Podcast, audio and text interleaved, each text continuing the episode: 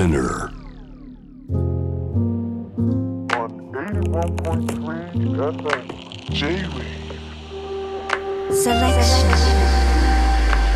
レイチェルちゃんです。今夜は My Favorite Hong Kong 2回目の放送です。どうぞ最後までお楽しみください。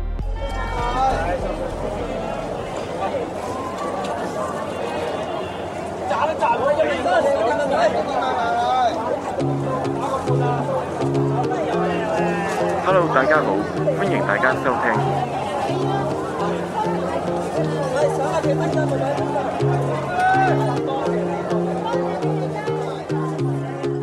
My Favorite Hong Kong. こんばんは。ナビゲーターのクリストモコです。昨年12月から今年3月まで毎月1回のペースで全4回。香港を愛するさまざまなゲストをお迎えしてお届けする My Favorite Hong Kong 今回で2回目の放送となります。1回目は昨年12月12日にお届けしたんですがスーパー香港米の俳優伊藤修子さん。編集者の福井由美子さん。そして現地在住の元 NHK アナウンサーの青山優子さんにも香港の魅力をたっぷりお話しいただきました。そしてその1回目を受けて、えー放送後あのご感想メッセージたくさんありがとうございました。ちょっとご紹介させてください、えーソニア・インソムニアさん。えーコロナ禍で海外欲が増すばかりの昨今マイフェイブレット香港すごく刺さりました。私にとってはフィリピンタイラオス雲南香港と大学卒業旅行の最終地として思い出深い場所です。屋台の美味しさも数々昔ながらの喫茶店にきらびやかなデパート私も早く行きたいまた行きたいです。次回の放送も今から楽しみですと。今日も聞いてくださってるでしょうか。ありがとうございます。えー、みちるんさん新潟からありがとうございます。えー香港行ったことがないですが面白い話が聞けて興味がどんどん出てきました。私は街の風景や景色を眺めるのが好きで街の雰囲気がどんな感じか行ってみたいです。ね。そうですよね、まあ、行ったことないけど話伺ってるとね前回もあれも食べたいここも見たいこれも聞いてみたいっていうまあそんなあのゲストの方々本当それぞれのマイフェイレット香港を、えー聞きながら、えー今回2回目も放送していきたいと思います。えーそして香港、まあ、現在は、えー新型コロナウイルスの感染者非常に少ないレベルではあるもののここ1週間の間にやはり増加も見られるということでレストランの営業時間短縮など一時的に規制も厳しく、えしているようなんですね。まあ今はまだなかなかさっとね気軽に旅行に行けない状況ではありますけれども、まあ、自由にまたという時には最高の旅を、えーできるように、まあ、香港の話いろいろ聞きながら想像しながらぜひ最後まで楽しんでお付き合いください。そして今回も皆さんが大好きな香港の魅力そして最新情報をゲストの方々とともにお届けしていきます。今回はですね、えーまずお迎えするのはこれまでに何度も香港を訪れていらっしゃるというパンチェッタ・ジローラムさん。え？今日はまあイタリアではなく香港の魅力を伺っていこうと思います。そして番組後半では香港在住のジャーナリスト甲斐美也子さんに香港の最新情報を現地からリモートでお届けいただこうと思います。この時期の香港の様子今大注目のウエストカオルーンと言われるエリアについてなどなど、えー気になることをいろいろと伺っていきたいと思ってます。どうぞお楽しみに。そしてゲストの、えー写真、えー香港の魅力的な写真たくさんご用意しながらお届けしているのでぜひインスタグラムなどもフォローして見てみてください。それでは今回も My Favorite Hong Kong お楽しみください My Favorite Hong Kong This program is brought to you by 香港政府観光局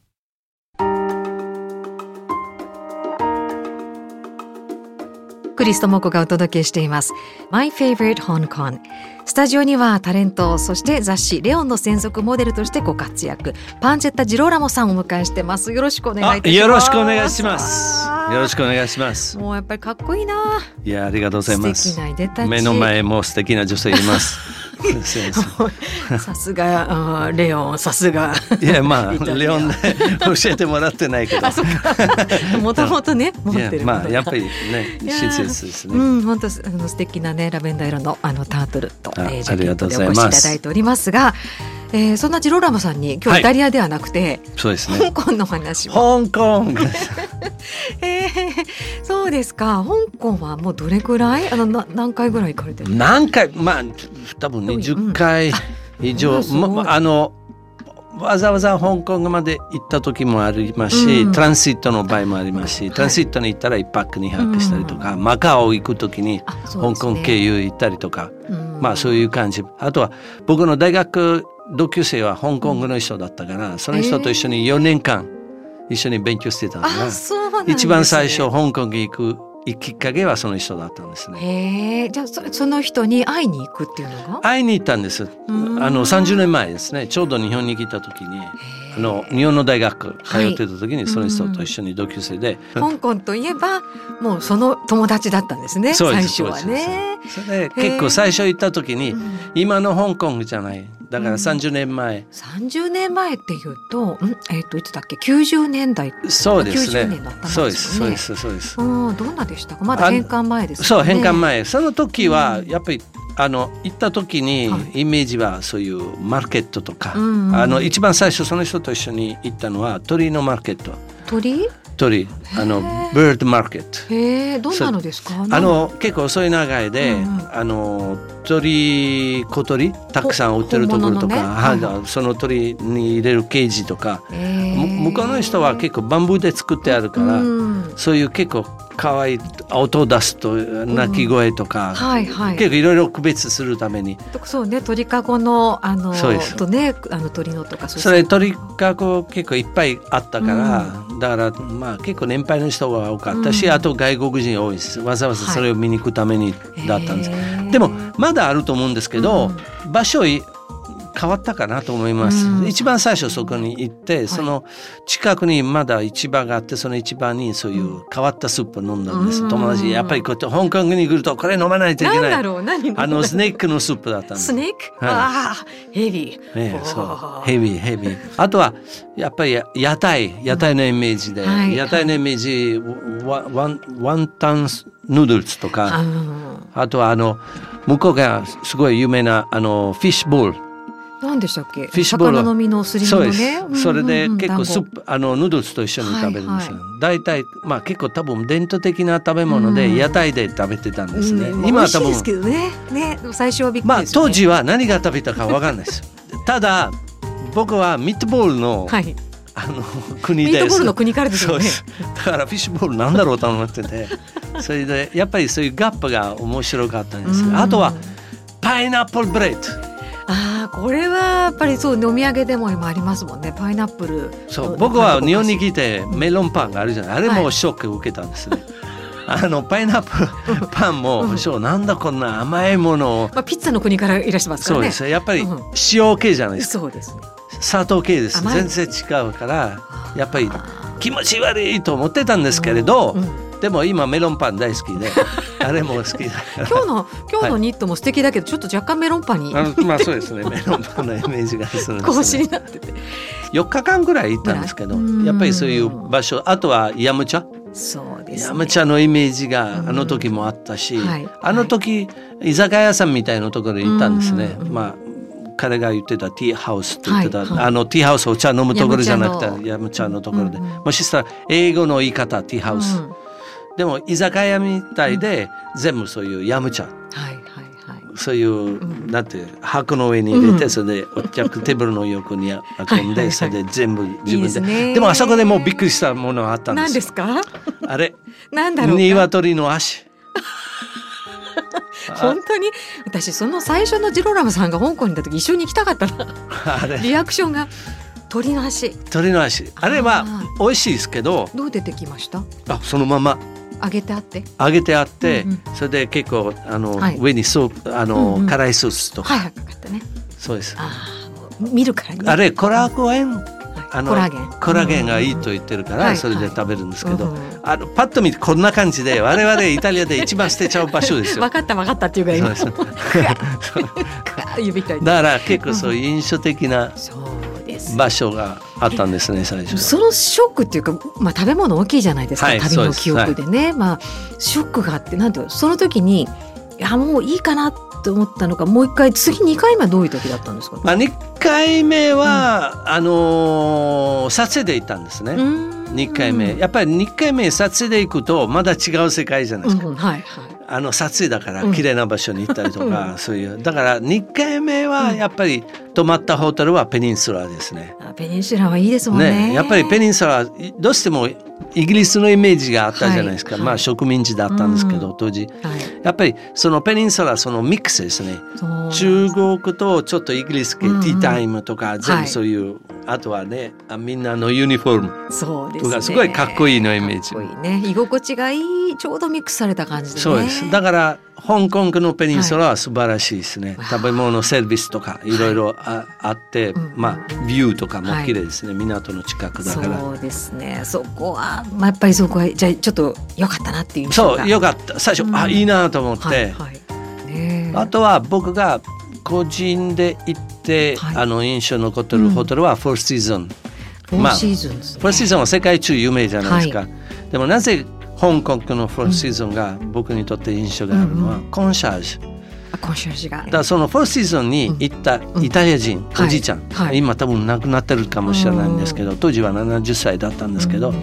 その人はずっと香港に50年以上住んでたから香港が自分の国みたいでいいですね。そういう困ったことに対して彼がうん。全部紹介するあとは例えば予約取れない場所とはいはい。か全部手配する。そうですね。スーツ作りたかったら手配する。うん靴作りたかったら手配する。あー。あと香港はいいのは例えば作ってもらいたい靴があれば、見本持っていけばうん。うん多分一日で作ってもらうと早いですね。早いですね。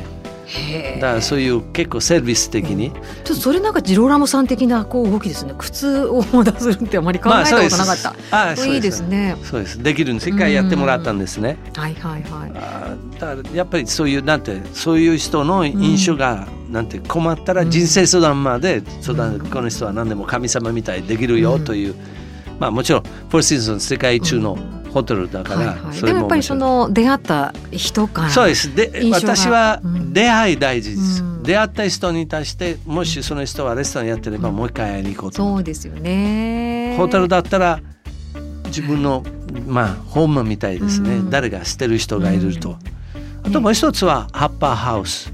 うん。アッパーハウス新しいーハウスアッパーハウスは行ったことないんですけどすごく綺麗です。す。綺麗です、また。アッパーハウスはまだ素晴らしいです。あの建築家ですよ香港の人なんですよ。ね、はいそうです。すごい綺麗。ね本当に建物的にも綺麗しそういう現代系のものですね、うん。カオルーンのまあ反対側といいますかそうです。でね反対側にある、えー、ジャッパハウスはい。というホテル、結そう構高台です。ちょっとにあるところそうですね。放課の上にある。景色も綺麗し、いやーそこはいいでしょうね、まあスイートは難しいけどまあどっかちょっと下の方で泊まれるといいなと。いや大丈夫ですよね。大丈夫です。大丈夫ですね。いや別にあのなんかねいや別にスイート。いけないでしいょあの旅は大事のは、うんさっき出会いと言ったじゃないですか、そうね。出会いというと、うん。もちろん心の出会いもあるけど、人の出会い友達になってそういうことで旅すればするほどいろんな人が会うから、そうですね。一番高い値段で泊まる必要じゃないです、なるほど でも香港でやっぱいろんなそれこそ大きなホテルも当然集まってますし、はい。あのねそんな風に案内していただける方もいらっしゃる、まあ、私もそうだな知ってる人確かにいるとねはい。連れてってもらうっていう中で街なんかどういうところに行かれるんですか？やっぱり遊びに行かないといけないですね、だから香港では有名なストリート蘭海本かな、何回本。あーへー。すごいは全部バーとかナイトクラブとか、うん。結構なんていうそう楽しい場所たくさんがあるんですね、はいはい。僕は結構のセラビという場所がビルの一番上の方にある、うん。まあ、東京にもあるんですけど、ええ。セラビですね。やっぱりあるところに行くとバー全部近いから、うんうん。どこに入って飲んで隣に行ったまりとか、たはしごしてこうやって結構楽しんでらっしゃるじゃないですか。そうです、うん。でも一つすごい楽しいうん思い出があります、あの僕は東京ですごいかっこいい車で走ってたんです、うんうん外苑前のところで、はいはい。信号の前で、うん。すごい綺麗な女の子から、うん。ナイスカーと言われたおおイエスあナイスカーナイスカーそれで香港の人だった。んです、うん。インド系の香港、はいはい。それで私は今度誕生日でうん。香港に行くから、うん。それわざわざ会いに行ったんです一緒に。本当？あれまずあの、はい。出会い頭であ、はい、ないや別に何があったわけじゃないですいや何も言っていないですよ。でもみんな多分何がああったかまあなまあだけど、はい。ああはいって言って初めまして。じゃあもう旅行行こうかみたいな。あ行こうか一緒に楽しもうか。向こうが香港に行って僕はその後行ったんです、はいはいはい。まあそのノリっていうでもそれでうん。案内してもらった場所はいすごい綺麗だったんですよ、うんあのロープウェイに乗って、はい。その、まあ、山の上に行ってあ上にね。はい景色綺麗で、はいはい。そのあのロープウェイというのは、なんてゴンピン360へえ。名前はいはいかなり上まで。そうですあとは全部はあの上でみんな散歩しますね、はいはいはい。いろんな人とか散歩コースはい。その時はヤムチャも食べたんですやむちゃどこにでもね。いやーいいですね。でもそんなやっぱ旅の思い出がいくつもある香港なんですね。そうですねジそうですねそうですねややっぱり旅が楽しい、うん。旅がいろんな人が会うハッピーな気分、うん今の時期で簡単でまあ時期はね行けないけど、はいはい。やっぱりそういう旅がうん楽しいですね。そうですね。廣告之後會帶俾大家我哋獨家嘅香港資訊。My favorite Hong Kong。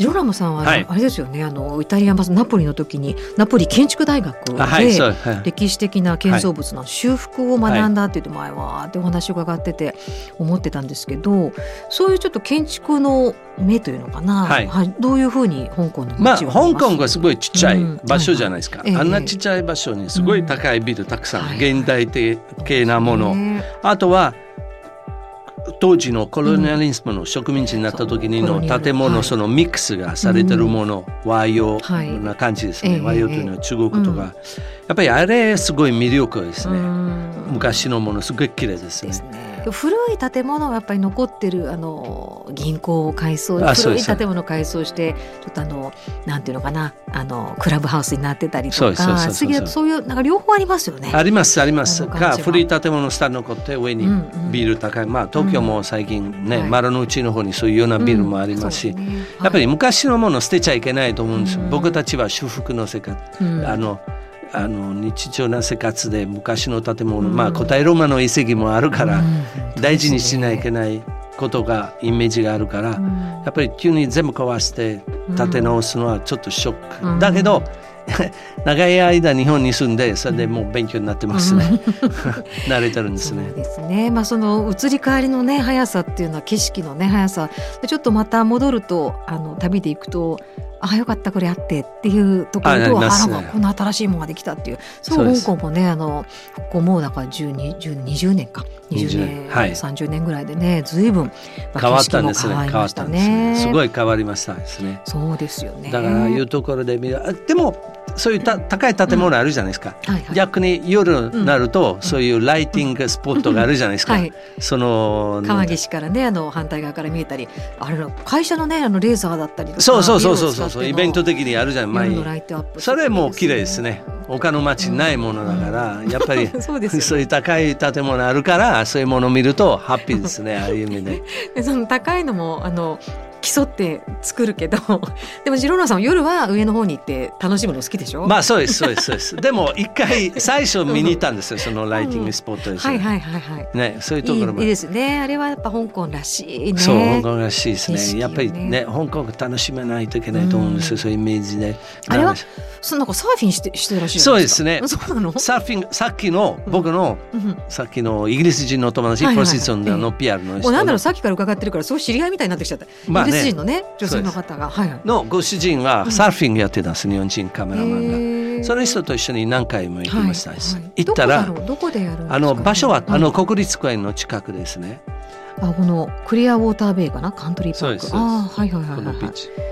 ええあいいですね。いいほな香港でのサーフィンってどんな感じどんなあ結構夏だといい波がありますね、ええ4フィットとか5フィットのものですあだから上手じゃないと結構難しいそうか僕は下手くそだけど。大丈夫だったいやダメだったけど。ダメだったけど？友達めちゃくちゃうまいです、一応一応頑張りますけどいつもね、絡んでるんして。ですええでもいろいろなんでしょう。街だけじゃなくて海もそうです。だから海海のイメージ僕もなかったんです、はいはい。でも友達経由でうん。友達がサーフィンに行こう、えー、サーフィンできるの、いいよいいよ行こうよ。と、まあ、3回ぐらい行ったんですうんね、まあ、そうですね。だからちょっと知り合い自分の計画もいいけれどちょっと知ってる人とかそうです。誰かに聞いてそうです。新しい香港を探して。だからやっぱり出会いですね。ねね。出会い。人と友達になればいろんなところを案内してもらうことがあるんです、でも僕は学生時代いつもそういう感じ、うん。だからなんていう英語を勉強するためにうん。イギリスに行ってあの英語の学校に行くじゃないですか、英語の学校に行くといろんな国の人が来るんです、はい。友達になれば次の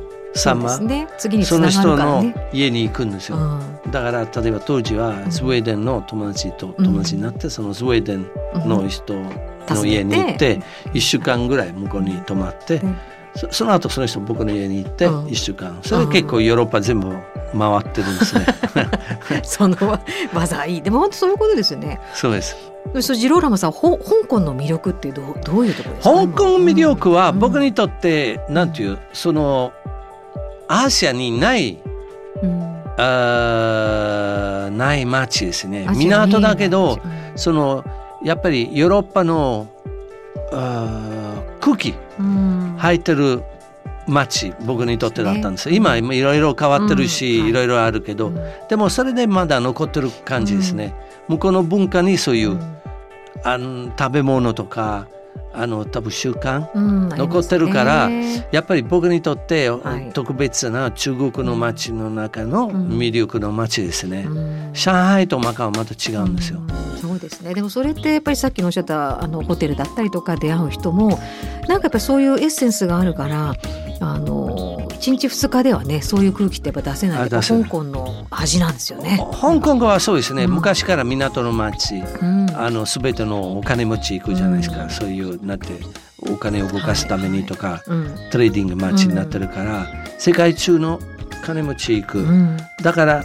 全てのホテルは全部その人たちにセービス、忙しい人たちだから、うん。忙しい人たちに対してやっぱりいいセービスあげないといけない。ですね。でもそれホスピタリティが多分イギリスの関係が昔からあるんです、中国人もあると思うんですけど、でもやっぱりイギリスのセービス、うんペニンスラ、はいそうまあ、そそういうのミックスがあね。ミックスがすごいですね。なんかそうねまたヨーロッパに行った時とは当然だけど全然違う。違うんです違うんですね。あのあったかいまたちょっとアジアらしいホスピタリティが根底にあってだけどもあの振る舞いはこうジェントルなまたミックスな部分があってはいそうです。あれはあれはすごいなんていう、うん。香港って言えばやっぱりそういうイメージがありまですすね。ね私。そこはなんかずっとはい。あってほしい部分でもあるしね、あとは香港といえば、うんねやっぱり家庭パシフィック使って、あの香港空港のラウンジ。やばい。何何があるの？あヌードルス。何何？あそこか食べらもうあ放題れなんで。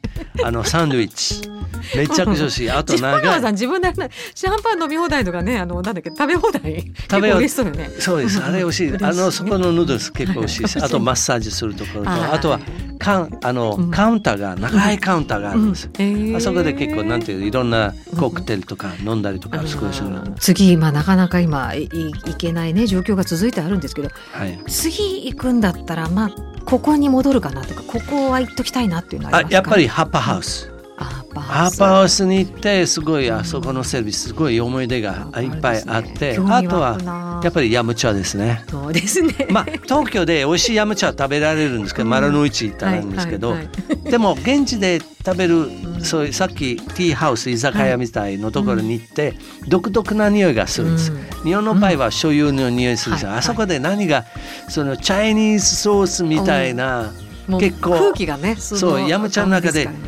ご飯のなちょっと sticky rice みたいな中に、あのポークとチキン入って、その中国の、うん。あの独特なソースあるじゃないですか、はい。あれやばいですね。食べたい。こっちから出た ご飯食べたいです結構結構ハマってる感じ美味しそうに話してくださいますねいやーなんかもうヤムちら行きたくなっちゃったな。あまあそうですね。僕はずっと行きたくて行きたくて。本当ですね。いやあの今日はもういろいろジロラムさんにあの香港についてねお話伺っていや旅のなんか仕方っていうのかなジロラムさん流の旅の仕方伺ってあありがとうございます。まあおおかげさまで。30年間世界中全部回ってるんですね、うん、毎月月毎月旅に行ってたから、ね、まあ仕事の場合もありますし、うん、遊びの場合もありますし、今日はね、はい、そんなまあ本当に、えー、旅慣れたジローナモさんに、えー、香港、えー、中心のお話を伺いしてきました。My favorite Hong Kong、えー、パンチェッタジローナモさんの favorite Hong Kong ジローナモさんありがとうございました。あありがとうございます。すいません。我哋嘅節目將會為大家介紹香港嘅景點、美食、本地文化、藝術、購物等等。透過呢啲唔同嘅資訊，等你發掘出屬於你心目中嘅香港。My favorite Hong Kong. えーリスナーの皆さんからのメッセージ、えー、1枚言うとチャペマルさんありがとうございます、えー、第二の故郷と言いたいくらい夫婦揃って香港が大好きです。あのガヤガヤした街の喧騒広東語の響き美食の数々香港にいるだけで元気になれます。というえー、結婚後は毎年年末年始を香港で過ごしてらしたというね、まあ、思い出深いあの香港ということでメッセージありがとうございます。えー、この後もまだまだですね最新の香港の話お届けできそうです。香港在住のジャーナリスト甲斐美子さんにリモートでお話を伺いします。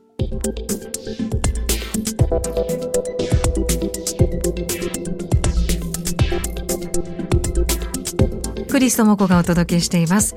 My Favorite Hong Kong この時間は現地からゲストとして香港在住のジャーナリスト甲斐美也子さんにリモートでお話をお伺いしていきます。甲斐さんよろしくお願いいたします。よろしくお願いします。よろしくお願いします。甲斐さんは雑誌やウェブサイトとブログでも香港の情報を発信されていますけれども、えー、新しい年を香港でお迎えになるのは何回目になるんですか？はいあの今年が16回目になります16回目あじゃあ長いですね。そうですね。えっと、もう一周しちゃいましたね。そういうことですよね。今ぐらいの時期は、まあ、日本ですと年を越してね1月9日って香港はどういう様子ですか街は？そうですね2日ぐらいからもう皆さん仕事が始まってるんですね。えー、でいよいよあの街の飾りもその西洋風のクリスマスだったのが今度あのバリバリにチャイニーズなこの旧正月の入れ替わって、はい、あとやはり旧正月に皆さんお休みを取る方も多いので、あの今のうちに仕事を終わらせなきゃっていう、まあ、日本の12月の師走のような雰囲気がやはり街に漂いあのしみじみした感じとそのちょっと慌ただしい感じが合わすような、でもなんか華やかですね。旧正月に向けてというとこですね。はい。今年はあの2月1日から3日が旧正月にあたりますかね。そうですね。はい。あのその何でしょう街の様子であったりそのイルミネーションどういうデコレーションにななるんですか？とにかくまず色味からすると赤と金なんですね。あの、うん、一番おめでたい色なんで。はいで赤と金とあとあの今度は寅年ですか？その、えーと、と干支の動物をこう模したいろいろなデコレーションであったり、あのすごくこうクラシックなものからもうモダンアートみたいな面白いものまでいろいろな皆さん工夫を凝らしてデコレーションしてます。はい。かいさんあのいろいろお写真いただいてる中であの獅子舞ですか？はい。真っ赤なはい。ええええええあのこれもですね、うん、多分あの例えば日本の方が旧正月の時に香港にいらっしゃると、えー、街歩いてる時にあちこちで遭遇すると思うんですけれども、えー、っとすごくそのおめでたい、まあ、今年のおめでたい幸運を祈るためにいろんな、まあ、お店ですとか飲食店や、まあ、デパートですかいろんなところでも雇ってあの連れで年を始めるんですね。はい、で日本だとちょっと姉妹って怖い顔してるんですけれども、香港の姉妹とても可愛らしい顔をしていて、えー、それであのなんていうか本当にアクロバットがものすごいんですね。たくさん若い方がまあ中に入って、えー、もうあのものすごい高いところを飛び跳ねてってやってるんですが見てるともうなんていうか、人が入ってるのを忘れてしまうもう本当に生きてるような風に見えてきてその方たちは何ですか？そのアクロバティックな専門の方なん体操の方とかなんですか、はい、どう？いやまあ獅子舞の専門家ですね。へでまあお正月以外はい、お正月以外にも、まあ、そういう例えば開店祝いだとか、まあ、いろいろな機会に多分活躍されると思うんですけども、ええ、もう、あのー、相当、やっぱりまあ、まあ、映画なんかでもよくありますけれども、うん、そのアクションがすごいっていうのは、まあ、多分伝統的にあるのかなと思います。うわそれ見てみたいなその屋根を飛んでいったり、人がいるのを忘れるような。あじゃあ至る所で獅子舞にもちょっと遭遇するよっていうめでたいですね。ねそうですね。はい。あの街の中の話でいうと香港では、まあ、あの昨年からの、まあ、コロナ禍の中でもこの1年間で新しいレストランも何ですか2700件もオープンしたっていうこの辺の活気づきというのはどんなふうにご覧になってますか、うん、はい。あの非常に香港の政策で隔離が厳しくてですね、うん、もうまあで実質的にほとんど海外に遊びに行くことができないので、えー、非常に皆さんもうちょっと余計馬が溜まっていまして、うん、あのその普通であったら旅行に使うお金をあの香港内で例えばすごい高級なレストランに行って食べて気分転換するっていうような使い方になってることもあって、はい、高級店ほど予約が取れないような形になってますね。まあ、どこもねやっぱ状況似たようなところがありますけど香港はまたあのもともと海外からの方もたくさん受け入れる場所でもありますし美味しいところたくさんありますもんね。はい本当にあります。はいはい、どの辺がその今人気特にこう、まあ、高級とおっしゃいましたけどどのあたりにこう話題が集まってるんですか？ええー、あのー、昨年実はですね、アジアのベストレストラン50というのと、はい、ベストバー50という2つのまあ大きなランキングがあるんですけども、えー、その両方の1位を香港の店が取ってるんですね。ええ、それはもうすごい画期的な 出来事で、えー、で、まあその1位になったレストランがザ・チアーマンっていう広東料理店なんですけども、もともと素晴らしいお店だったんですけども、この、ここでますます注目を浴びて、今もう予約が相当先まで1年、今のは埋まっていまして。どんなお店なんですか？じゃあ、チアマン。いや、もうですね、私も本当に好きなんですけども、うんうん、えっ、と。行かれたことがあるんですね。あ、もう。いいな。えー、香港で、あの、どこが好きって言われるとよく、一番好きな店はここって答えていたんですが、広東料理の中でももう、うん、なんていうのかな、お金持ちの方のお家で、えー、の家庭料理、だから決してその、適当なものではなくて素晴らしい食材を作って家族の健康を考えながら料理人が作る、広東料理の伝統的なものっていうのを再現してるっていうふうにオーナーの方から伺って他の店ではもうやんないようなものまで作ってるんですね。それであと作材ももう自家農園なんかで作ったすごく新鮮なものがたくさんあって。でここでちょっとものすごい、あの私も香港で一番好きな料理はどれって答えるし、いろいろなシェフもそれをここのこの料理が一番好きっていう料理がここにあるんですよ。うん、えっとですねカニ花ガニっていうちょっとあの身が少し甘めのすごく美味しいカニがあるんですけども、うん、それをえー、紹興酒とチキンオイルで、だけで蒸して、もう調味料加えずでそのうまみだけが溶け出したのを下であのチョンファンっていうこうライスペーパーって呼ぶんですけどちょっとその皮みたいなものにそれが、美味しさが全て染み込んでそれをとカニの肉を両方楽しむっていう料理がありまして。なんか聞くだけ。で酔っ払いガニとは違うんですか？紹興酒でちょっと蒸してその汁、まあそうですね似た感じではあるんですけども紹興酒を使ってるんで、うん、でもあお写真見るとももうちょっとこうすっきりしてるっていうかそうですね。そうですね、はい、雰囲気もカニがあって、ええ、これがライスペーパーが染み込んでそう。それをじゃあちょっとするっと。えー、ここのまた下の積み込んだところがまた美味しいんですけど、もちろんカニのお肉自体もとても美味しく食べられますし、うん、これはそのザ・チアマンでのなんでしょう？名物なんですか？関東料理そうですね。あの、うん、もちろんいろんなカニの料理はいろんなものがあるんですけども、うん、このこのもうメニュー自体はこちらの名物ですね。食べ物の話に食いつきすぎちゃう。やっぱりね。いや関東料理ってこうこうアットホームなあのそういうイメージもあったのでちょっとこういうザ・チアマンですか？レストランでいただく関東料理っていうのも、えーや素晴らしいんでしょうね。えー、やっぱりあの、うん、手間暇のかけ方が違いますね。はい、あのそういう飲食業界のまああの分野ではまあ、やはりね避けては通れないといいますかサステナビリティの取り組みも非常に、はい、あの高まっているというふうに伺ってるんですけれどもこの辺りは具体的にはどんなところなんでしょうね？例えばこの前ちょっと取材して聞いた話だと、はい、ランドマークマンダリンオリエンタルというまあ高級ホテルがあるんですけども、えー、例えばそこでは調味調理用の油を使ったものを廃棄せずにそれをそのリサイクル工場に渡してそれを再生してあの船舶の燃料燃料にあの作り直すっていうのをやってるそうでであの伺った話では毎月345キロ分の燃料になるそうなんですよ。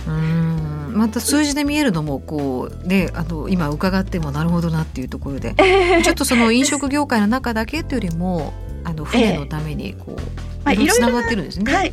いろいろな使い方ができる中の一つではあると思うんですけども、なんていうかあのやはりその貿易港っていうのが香港の大きな、はい、まあ、役割の一つなので、うん、なんていうかそこに実はその食の都として使ったものがそちらの方に流れてって、うん、ああそこに浮かんでる船使ってるのかもしれないとか、うん、ちょっと思うのも楽しいですね。うんさんあとあの香港では、まあ、やはり旅に行くと街歩きが楽しみのとも最大のところだと思うんですけど、はい、ウエストカオルン文化地区というお話この地域をよく聞くんですけれども、ええ、はい、どんなふうどういう場所でどんなふうに盛り上がってるんですか？そうですね。あのエリアとしては少しあの皆さん一般的に考える街中からちょっとまあ、離れているというか、うん、少し例えば地下鉄の駅からちょっと歩いていかないといけないようなところなんですけども、はい、あの新しいエリアですね。先端の部分の、はい、あのカオルーンの、まあ、当然西なんで左なわけですけども、ええ。えー、海に海ですかね？海に面してるそうですね。ところですかね？ええ。ー、もともとそこがまあしばらく公園のような形になっていてでも長年かけてえー、この前 M プラスという現代美術館がついにオープンして今、香港内でも非常に大きな話題なんですけども、もともとそれ以外にもいろいろな芸術的な、えー、例えばその関東オペラというのが伝統的に有名なんですけども、関東オペラの劇場がすでに2年ほど前に開いていたり、なんか新旧の伝統的なものとそのコンテンポラリーアートの両方いろいろな香港のなんていうかに関わるアートを一箇所に集めるっていうコンセプトと、あとそのエリア自体が、実はあのコロナでちょっとソーシャルディスタンスがすごく重要な時期に、とても賑わってたんです。賑わってたっていうか、あの、皆さんが他に 行くところがない時にすごくいい場所だったんですが、オープンエアでものすごく景色がいいんですよ。雰囲気良さそうですよね。えー、はいはい。反対岸がちょうどあの香港で一番華やかな高層ビルが並んでるところがものすごい間近に見えるので、はい、迫力がすごくて、しかもオープンウェアであの、かなりちょっと素敵なカフェがたくさんあって、外にテラスがあって、えー、で、ペットなんかを連れて、はい、なんていうか、隣の人の距離をあまり気にしないで、ちょっとそこでくつろげるっていうような雰囲気もあるので、ヤシの木なんかね、立ってて、素敵そうな。えーはあ、この辺りってその甲斐さん16年ぐらいです姉のお住まいだっていう中では、はい、そのウエストカウルン地区っていうのはこう劇的にここ最近変わったんですか？それともあの何でしょう？どういうエリアだったんですか？もともとちょっとまあ、うん、少し離れた、うん、まあその交通の便が前は良くなかっったというか、まあ、特にそれほど行く理由がなかったけれども、公園としてはとても素敵だってことは分かっていて、私も何、ちょっとあの、屋外でやるパーティーみたいなそこに招かれて行ったことがあるんですけど、はい、そういう形で、なんていうか、知る人ぞ知る的な公園、景色のいい公園だったのが、もう今本当に、まあ、M プラスが今一番やはり話題ですけども、ね、あのデスティネーションになったっていう感じですね、はい、完全に、はい、はい、あなるほど。目的がまたさらにいろいろできてる。あのそうですね。やっぱりアートバーゼルがもう13年近く、香港でずっと開催されているので、ええ、なんていうか来た私も来た頃よりもどんどんどんどん皆さんアートがこう生活の一部みたいになって変わってきたなっていうのがなんか実感としてありますね。なるほど。えー、あれに M プラス行ったとかそそれがもう普通の会話になるっていうふうにもう完全になってるので、次は行きたいなと思います。はい、ぜひ。行ってください。だよ、ウエストカオル文化地っていうのはあの今も開発が進んでいるんですか？そうですね。あの今年にですね、あの、呼吸博物館ができるそうですね。今、あの、北京と台湾にある、はいはい、それが今度香港にもできるっていうことで、今度はガラッとこのクラシックなものになるんですけども。で本格的な、もうあの歴史の博物館ってことですね。はい、あのすごくそれも楽しみです。あじゃあ同じエリアにそうしたものができるってことですね。そうですね。なんでそこの中をまあ、まあ、いくつか見て回ったら相当こういろいろな体験ができると思います。うんうん、いやいいありがとうございます。じゃちょっとカフェでゆっくりして、はい、美術館を見て、で夜景の頃にはちょっと一杯やりながら。そうですね。あの、もう最高ですね。最高ですね。お正月、なんか最高ですね。いいですね。えーはい、ありがとうございます。香港在住のジャーナリスト甲斐美也子さん甲斐さんのリモートで今日はいろいろとお話充実ありがとうございましたこちらこそありがとうございました、收聽我哋嘅節目了解香港更多將你變成為香港通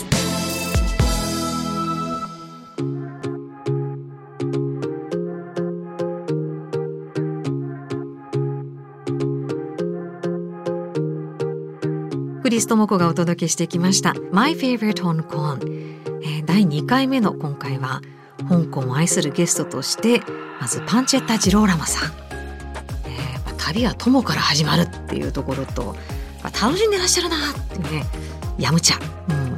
えー、いろいろお話しいただきまして。で後半では香港在住のジャーナリスト甲斐美也子さんに香港の今最新情報をお伺いしました。本当今の時期ならではの旧正月のお話なども伺えてイメージがあのできたんじゃないかなと思いますがいかがだったでしょうか？写真も他にしてですねインスタグラムなどでご紹介してますのでぜひ、えー、見に遊びにいらしてください。さあ My Favorite Hong Kong、えー、次回第3回目の放送は2月6日日曜日の夜10時からです。また違う角度から香港の魅力をお届けしようと思ってますのでどうぞお聞き逃しがないように。今回もありがとうございました。ここまでの相手はクリストモコでした。下個月我哋約定你喺 My Favorite Hong Kong 再見啦，拜拜。